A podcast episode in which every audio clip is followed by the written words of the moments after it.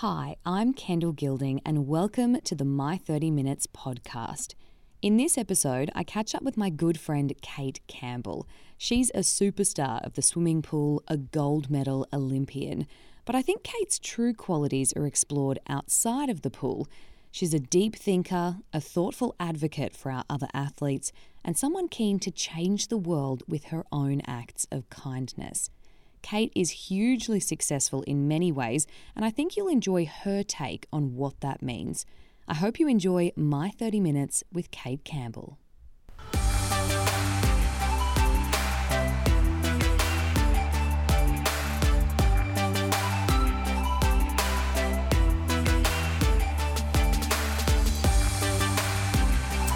Kate Campbell, welcome to my 30 minutes. Um, it's great to sit down with you. I'm going to hit the timer because we literally only have 30 minutes, so I know that you know that that's how it works. Um, it's really nice to catch up with you because we're actually friends, but trying to coordinate our diaries is pretty crazy and we don't get to see each other that often. Yeah, so you decided to make it really formal and mildly awkward, but no, it's it's great. Now we can just have a full on catch up, catch up on the past few months because it really has been that long since we've seen each other. In front of three cameras. In so front of three cameras no and pressure. a wide audience of Yeah. very lovely people who are listening. Um, it's been a huge year for you, but you've actually announced some even bigger news, I guess, from what you've been up to. Tell me about that.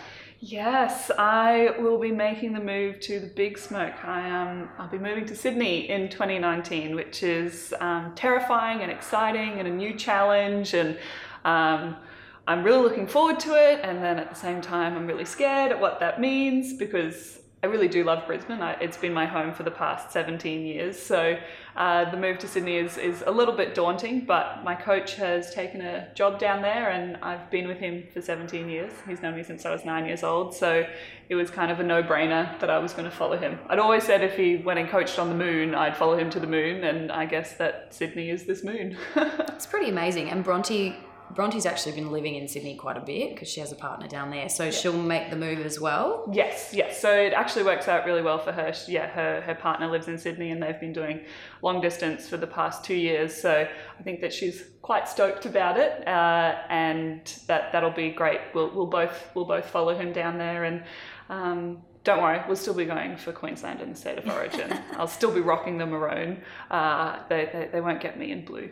It's terribly sad for me because I won't see you as often. I need to fly to Sydney for our catch ups. I know, but there, there are some beautiful places in Sydney. I think that uh, I people focus a lot on the negative sides, but there are some really beautiful places. Um, the the beaches in particular, um, but then the culture as well. So and and opportunity wise, uh, there's there's so much going on in Sydney, and you suddenly become a, a lot more marketable if you can make it in Sydney uh, and have some experience down there. So I think that you know I'm probably towards the back end of my career, the ripe old age of 26. I'm kind of one of the oldies on the swim team, so finishing up my career in a place like Sydney would be really beneficial for me. I think it'll be awesome for you, so we're very excited. But um, you have lived in Brisbane for a while. A lot of people might be surprised to hear you actually weren't born here or even in Australia. No, no. I was born in a little country called Malawi. Um, if you've heard of it, it's probably because that's where Madonna adopts her children from. That's like Malawi's real claim to fame. I was a little devastated that she didn't pick me. Um, You were a bit old by then. yeah, I was.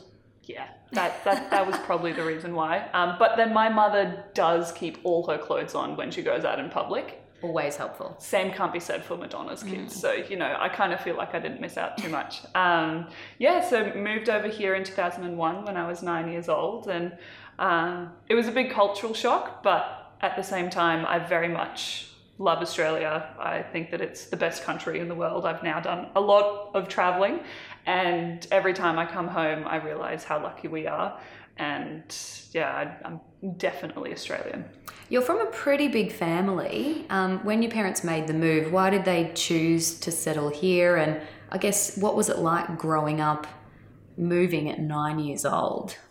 Yeah, I think so. Um, the the I'm the eldest of five kids, and the youngest one, Abigail, was born in in Australia, and that kind of she was maybe one of the reasons that we moved when we did. Uh, my uh, second youngest um, sibling, uh, my brother Hamish, has quite severe cerebral palsy, and that was due to complications at birth. And being in Malawi, which is a thoroughly third world country, uh, there wasn't really the health care to, to care for him, but also it then became unsafe for my mum to have another pregnancy. So once they found out they were pregnant with Abigail, they were like, right, okay, it's time time to leave. And I think that they'd always had their eye on Australia and they'd had visas um, in application for it. And so as soon as the surprise Abigail came along, um, they were like, all right, it's time to uproot our entire family and, and move to an entirely different continent.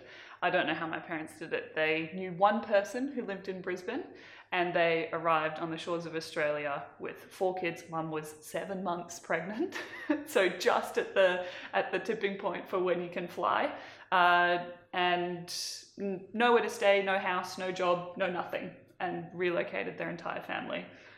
Quite a lesson in bravery, really. It's amazing. Where does Bronte fit in the five? So she's the second eldest. So there's me, Bronte, and then Jessica, and then Hamish, and then Abigail. So you and Bronte, we were joking about this before, but you're often mis- mistaken for being twins, or but you're actually a couple years apart. Is it one or two? Yeah, we're almost ex- two years apart exactly. Um, my birthday is on the twentieth of May, and Bronte's is on the fourteenth of May. And when I was younger, I could never understand. I could never understand why I was older, but Bronte's birthday was Came first. first. It That's was so cute. It was just it was this point of tension, and you know we have I have a Jessica when Jessica came along. Her birthday is in March, which is actually even earlier. But that was fine. I could understand that. But the six days, like how was how was I older? But Bronte's birthday was first, and then Hamish um, is actually born on Bronte's birthday as well, Oh, wow. on the fourteenth of May, four years later. wow. So we've got three birthdays in six days. So Incredible. you're not twins at all, but the two of you form sort of what Australia knows as the greatest sister act we've seen in the pool in the nation's history, really. What is it like to lose to your sister? And I guess how, how close are you or how competitive are you? I think that you could turn that question on your head, on its head, and say, what's it like to beat your sister? Because you're obviously incredibly pleased for yourself, but then at the same time you're feeling for her. And then when you flip when you flip it and she beats me, I'm feeling for myself, but then I'm pleased for her. So there's bittersweet moments in every situation and every scenario. And I'm not about to sit here and say that it's wonderful and beautiful, but it is incredibly special and it is incredibly unique. And it's it's it's not always easy, but it's extraordinary. It's it's a childhood dream that has been realized since the ages of seven and nine when we moved to Australia and started swimming. We sat in the back of the car and talked about what we were going to do with our lives after we'd been to the Olympics.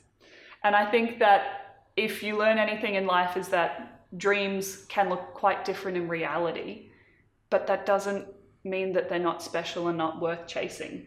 And the things in life that are worth going after can be difficult and uh, they cause you pleasure and pain. And you'd kind of want that because if there wasn't pain involved, you wouldn't realize how special it is and, and, and how wonderful and how privileged it can be. So it's, um, it's, it's complicated, but we really are as close as it looks like we are on camera. Uh, I think because we do share that really special bond and really special connection. And unless you are an elite athlete and in those situations, you can't possibly fully understand what it's like to stand behind the blocks and what it's like to get up in the morning and train every day and push your body beyond the limits that it's supposed to be. You know, we're, we're we're pushing past all those safety barriers that, that your brain tells you, no, no, no, we don't want to do this because you're going to damage your body. And we damage our bodies. You know, we're, we're going past what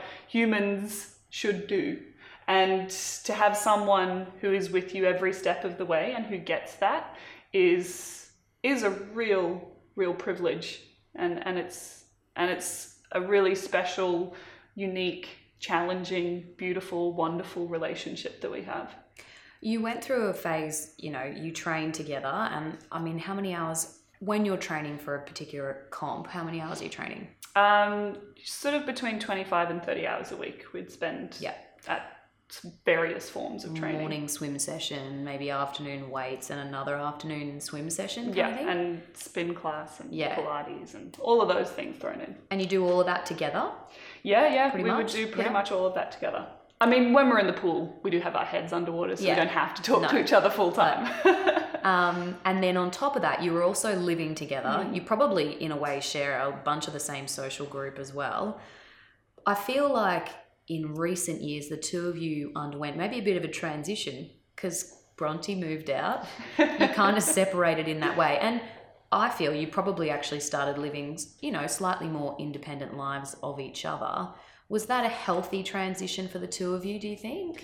Yeah, I think so. I think that, I mean, when we initially moved out and started living together, we were both quite young, and in a way, it was kind of the next step to moving out of home. So we're not really pushing our comfort zones that much because we've still got each other there to fall back on, and you're still in that really safe family environment. And then as you begin to grow up, you begin to have your individual identities and um, wanting slightly different things for your life. And we are actually quite different people and we have different interests and uh, we want to associate with different people. And I think that uh, because we did spend so much time together, it was just a natural progression. It wasn't like we had this big fight and Bronte packed up her stuff and moved out. It was just, it's the natural progression of, of growing up in life. And it probably means that when we see each other and catch up, we actually really talk to each other now, as opposed to when you're living together and it's just, uh, what are we going to do for dinner? Whose turn is it to do washing? Like, you didn't stack the dishwasher right, Kate. You need to put away your washing. Um, whereas now, when we sit down and we have to make the time to see each other um, outside of a training environment, we kind of make that time count a little more. So I think that it's it's different, but in, in the same way, we've managed to keep kind of the intimacy there as well.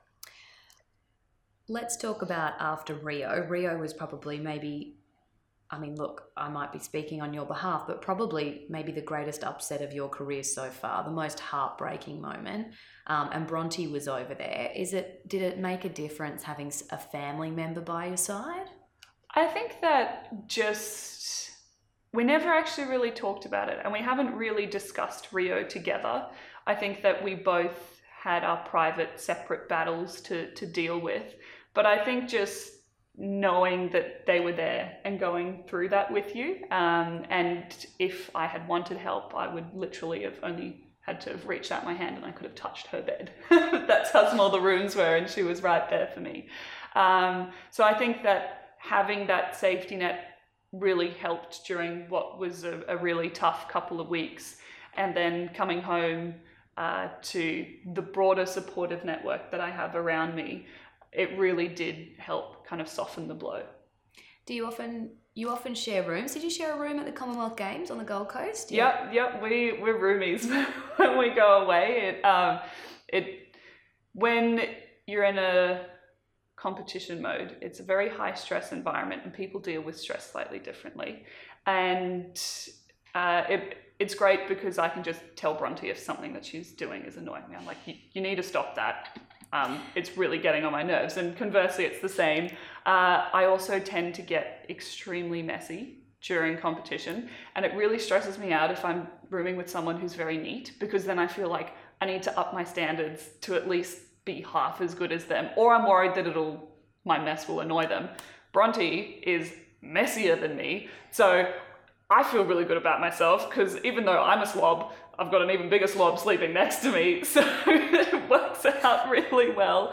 But yeah, we we do because we also have the, the same programs, we swim the same events, which means that we go to the pool at the same time, we come back from the pool at the same time. You don't have to like sneak into the room Yeah. and try and climb into bed. And It's cool because you want to be able to be yourself as much as possible in that environment. So I think that's really amazing that Yeah. there's not really much you could do that would kind of No. annoy her to a level that she'd kind of grab you and shake you. So Yeah. that's really great. I watched your Andrew Denton interview from Channel 7 and it had the two of you there and Bronte recited this amazing poetry. I actually didn't know that about her. Like I I feel like maybe that was common knowledge, but I genuinely did not know that and she has a real gift with words. Do you have any sort of hidden talents or what, like, it seems like a bit of a hobby for her. What would you say if you were doing something away from the pool as a bit of a hobby? Anything you like? Yeah, Bronte is a super intelligent, incredibly creative person. Um, I used to win quite often in the swimming pool, but try and get in an argument with her, and she will run circles around you with her words. The the way that she can string them together, she'll she'll say something, and you're like, oh yeah, yeah, and you're like, wait, no, I don't believe that, and she's like, yeah, I don't believe it either. I just wanted to see if I could get you to believe it. I was like, this is unfair. Um, and you know we she she writes a poem for, for every swim swimming competition that we go to and reads it out to the team and you know I'm, I'm privileged in that I get the the first couple of readings she'll go through and she'll say oh do you think I need this line here or this word here um, I'm a lot less complicated. Uh, pretty much what you see is what you get. No real hidden talents. I had one great talent in life and that was swimming and that's what you see. Um, if I'm away from the pool uh, anything outdoors it, uh, whether it's going for a walk or a bike ride, or I recently bought myself a kayak. So, uh, you know, anything that, that gets me outdoors uh, and keeps my body moving is, is something that I really enjoy. But yeah, no real hidden talents, unfortunately. Well, you describe swimming as your hidden talent, um, amazing hidden talent, and you almost actually owe that to Bronte because Bronte got in the pool before you and was really loving it, and you got a bit jealous because she was bringing home these medals and you were like, I want those. So you decided to start swimming as well. I've often heard it said by sport commentators about the two of you that you have all the natural ability, but Bronte has all the drive, which is, you know, almost a bit offensive. But you are a foot taller than her, you know, you're a bigger build. Naturally, physically, you probably, you know, should be better in the pool at her in that way. But she's like crazy determined and, you know, she's often training harder and, you know, what do you think if we combined the two of you? What sort of person would we end up with? I don't know. Um, yeah, I think that, but in, in saying that, while we do have very different physiques, if you look at a swimming race, there are very many different physiques. And yes, Bronte might have had that determination and tenacity as a kid, but and I might have, say, some physical attributes, but there are very many more things that go into making up a good swimmer than your stature. Um, and you know, come, can come down to your anaerobic energy capacity and all of there's lots of scientific words that I could put in here that no one else is interested in. And I think that who knows because it's it's it's not just drive and determination or physical ability, it's your passion and your love for it and your willingness to make sacrifices. So I think that I think that anyone can achieve great things in life as as long as they find something that they're passionate about and that they enjoy. And it's just about finding those two and and, and figuring out what that looks like. So, away from the pool, you've actually been studying at uni. You've done that on and off part time. Tell me about your studies. What do you hope to do after swimming? Yeah, so I'm studying media and communications, and I'm not 100% sure what I will do with that.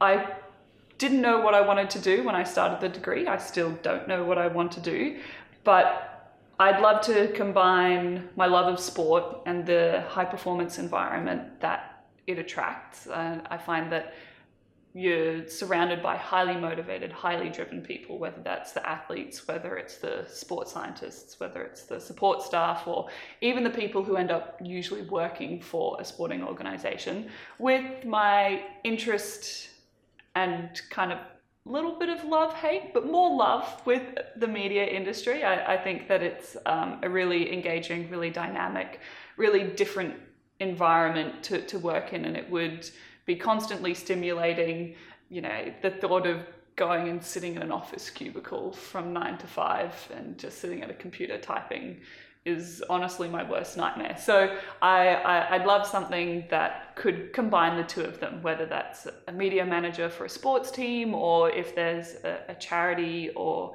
a cause that I'm really passionate about. Because then, in some way, you can take control of the narrative and you can uh, constantly put out positive messages. Um, if I was a media manager for a sports team, I'd be in a position where I'd be creating positive content uh, for the athletes and, and about the athletes. And in a way, I kind of feel really protective of them because having been on the other side when things are written about you that aren't particularly nice, it, it does hurt. And so to be in that media manager role, even if someone has done a, a bad swim or a bad performance, I can still put a positive light on that because no one tries harder than the athlete and no one's more gutted and more hurt than that athlete. And so if I can help that in some way, that's something that I feel like I'd really enjoy doing. You've got classic oldest sibling protection mode going on. I know it's it's I'm, taking I'm, care of everyone. I'm the mother hen, yeah. and uh, yeah, I, it's you definitely one of the things of being an eldest child. But then, yeah, I kind of see all those people and I see how hard they work, and I'm like, no, if if I can make life just a little better for you, I'd like to do that. So you actually have sort of naturally taken on a role in terms of the, you know, almost what you want to pursue. You're actually heading overseas later this year. You'll be meeting up with Ian Thorpe over there, and you're actually representing Australia at like an Olympic kind of forum. Yeah, so I'm, I'm going over on behalf of the AOC, the Australian Olympic Council, to an Olympism forum, which is being held in Argentina in Buenos Aires, which is hosting the Youth Olympic Games. So uh, for those up and coming athletes who dream of becoming an Olympian. Uh, this is kind of like a prequel to that. And you, you go over in, and we're going to discuss issues that are pertinent to uh, athletes. And it's great that they hold these forums and, and, and do allow athletes to, to air issues. And whether or not they'll listen to them is is another thing. But the fact that they're taking some, some people over there is really good. Um, I'm also a member of the uh, Athletes Commission for the Australian Olympic Council. So again, uh, really advocating on, on behalf of the rights of athletes is, is something that I'm incredibly passionate about. Love that. It's really cool. Let's talk about your achievements. Um, you've been to three Olympics. Yep. Um, so Beijing, London, Rio. You're hoping to go to Tokyo 2020s, but regardless, three Olympics, you know, a stack of world championships. Commonwealth Games were earlier this year you went home with a bunch of medals, you know, swam incredibly well. You've just had world champs in Japan. Yep. Um, five golds yeah. over there. So, from a pool perspective, you're a rock star. From my perspective, or anyone that knows you, you're an incredibly lovely person. Like, not everyone can kind of nail both. Um, you know, you've got a great family, you've got your love life and your personal life bubbling along on the side. Do you ever take a step back and just feel like you've actually achieved success? What does success feel like to you? It's kind of weird because as as a kid, I always dreamed of going to the Olympics and being an Olympian uh, and representing Australia. And then I achieved that when, and I went to my first Olympics when I was 16. And I was kind of like, oh yeah, I'm just doing this, whatever. And I, I never stopped to think, hang on, this is a lifelong dream. It was always like, okay, going to the Olympics, what's the next thing? Um, where do I go to from here? How do I keep improving? How do I keep bettering myself? Uh, it's probably only in the past, I'd say, two years that I've kind of had to take a little step back and say, cut yourself a little bit of slack you, don't always have to be moving at 100%. You don't always have to be pushing to the next thing. Sometimes it's okay to say, you actually did a really good job. Cut yourself some slack, take a little bit of a break. You, as soon as I do well, uh, some people would think, oh, that's that's the time where you kind of sit back and be like, oh, everything I've done has gone well. When I do well, I'm like, all right, I did that I can do better. Like, what can I do to do better? And it kind of forms this this vicious circle that once you do well, then you become addicted to that, so then you want to keep going. And I've kind of had to say, no, that's not a healthy way to be. You can't always be about achieving your goals, and most of my goals are centered around swimming and sport. You have to have a well balanced, well rounded life because sometimes it doesn't go your way. And so you have to have these places to fall back on. So I've had to sit back and say, hang on, you did a really good job. Be proud of yourself. Don't just move on to the next thing. Take the time to bask in that, to celebrate it with the friends and family who have made the many sacrifices to help you get to that place. And then you can start again. But like pull pull back on the reins a little bit. Let's let's not go hell for leather just yet. But for people who don't know you, they would look at you. Obviously, it's an outsider perspective, and they would think Kate is so successful. She, you know, you're one of those characters we see in the media. We, you're a household name across the country in other parts of the world as well.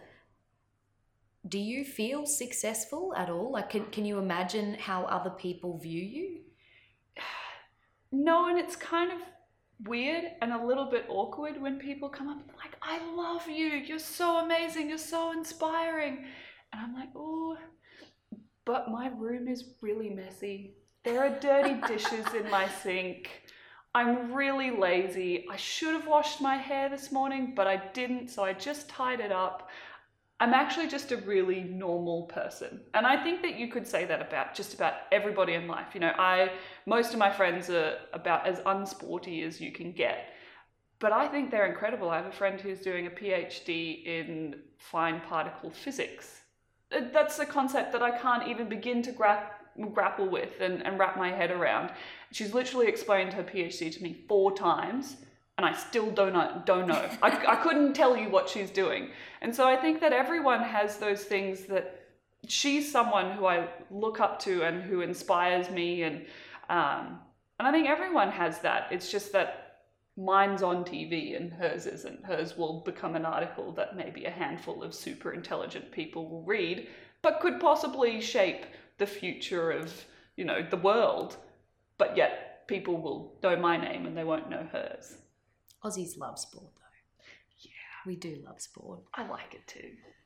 So, uh, something I know about you is you are incredibly competitive. I can't understand that because I don't have a competitive bone in my body. Sometimes I wish I was competitive so I actually cared more about certain things. You're the opposite. You'll be competitive if we're like, who can get dressed faster? So you're the complete opposite.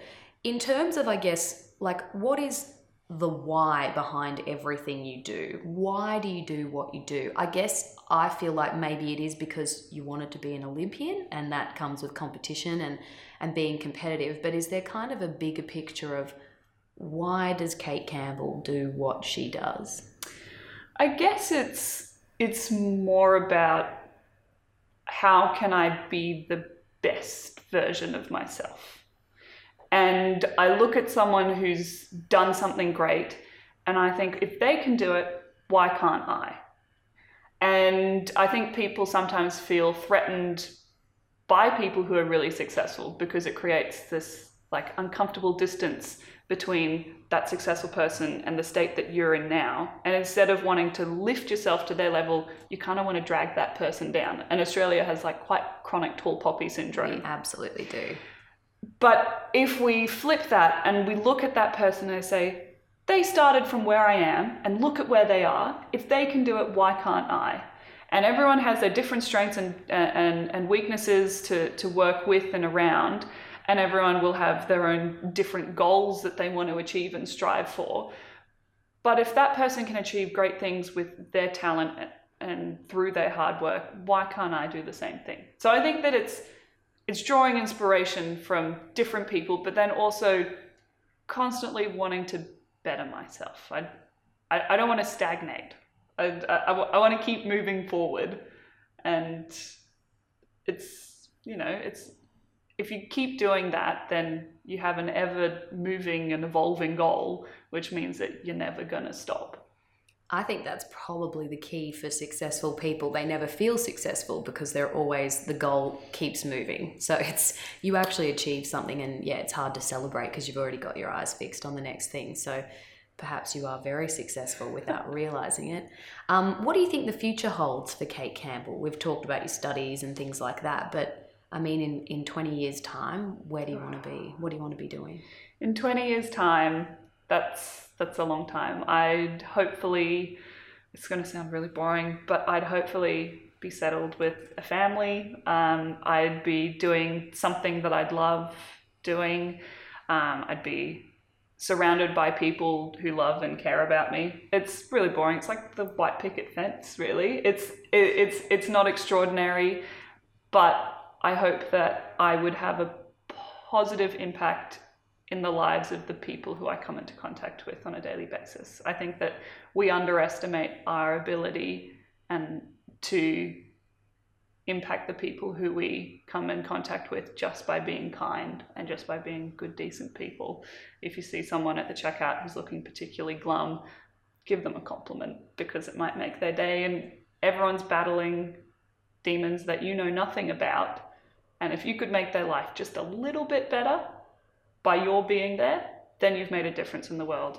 My brain is not smart enough to go and work out all the astrophysics and figure out how we're going to remain on this planet and how life is going to be sustainable. But if I can make life a little better for the people who this planet has to sustain, then I think that that's a life worth living. Kate Campbell, Olympic gold medalist and world changer, even even with compliments. Lots of kids or only a few? Ooh, probably only a few. Part of me wants a big family, but then that's a lot of work and I don't do well on no sleep. I feel like I'd be a terrible person, which kind of defeats the purpose of my life's ambition. yeah. Oh, well, time will have to tell. Time's up. Kate Campbell, thank you so much for joining me for my 30 minutes. Thanks for having me. Well, I hope you enjoyed my 30 minutes with Kate Campbell. If you loved the podcast, be sure to give it five stars so it can get noticed by others. Make sure you follow Kate on social media to see the rest of her journey, and we hope to see you back here soon for another My 30 Minutes.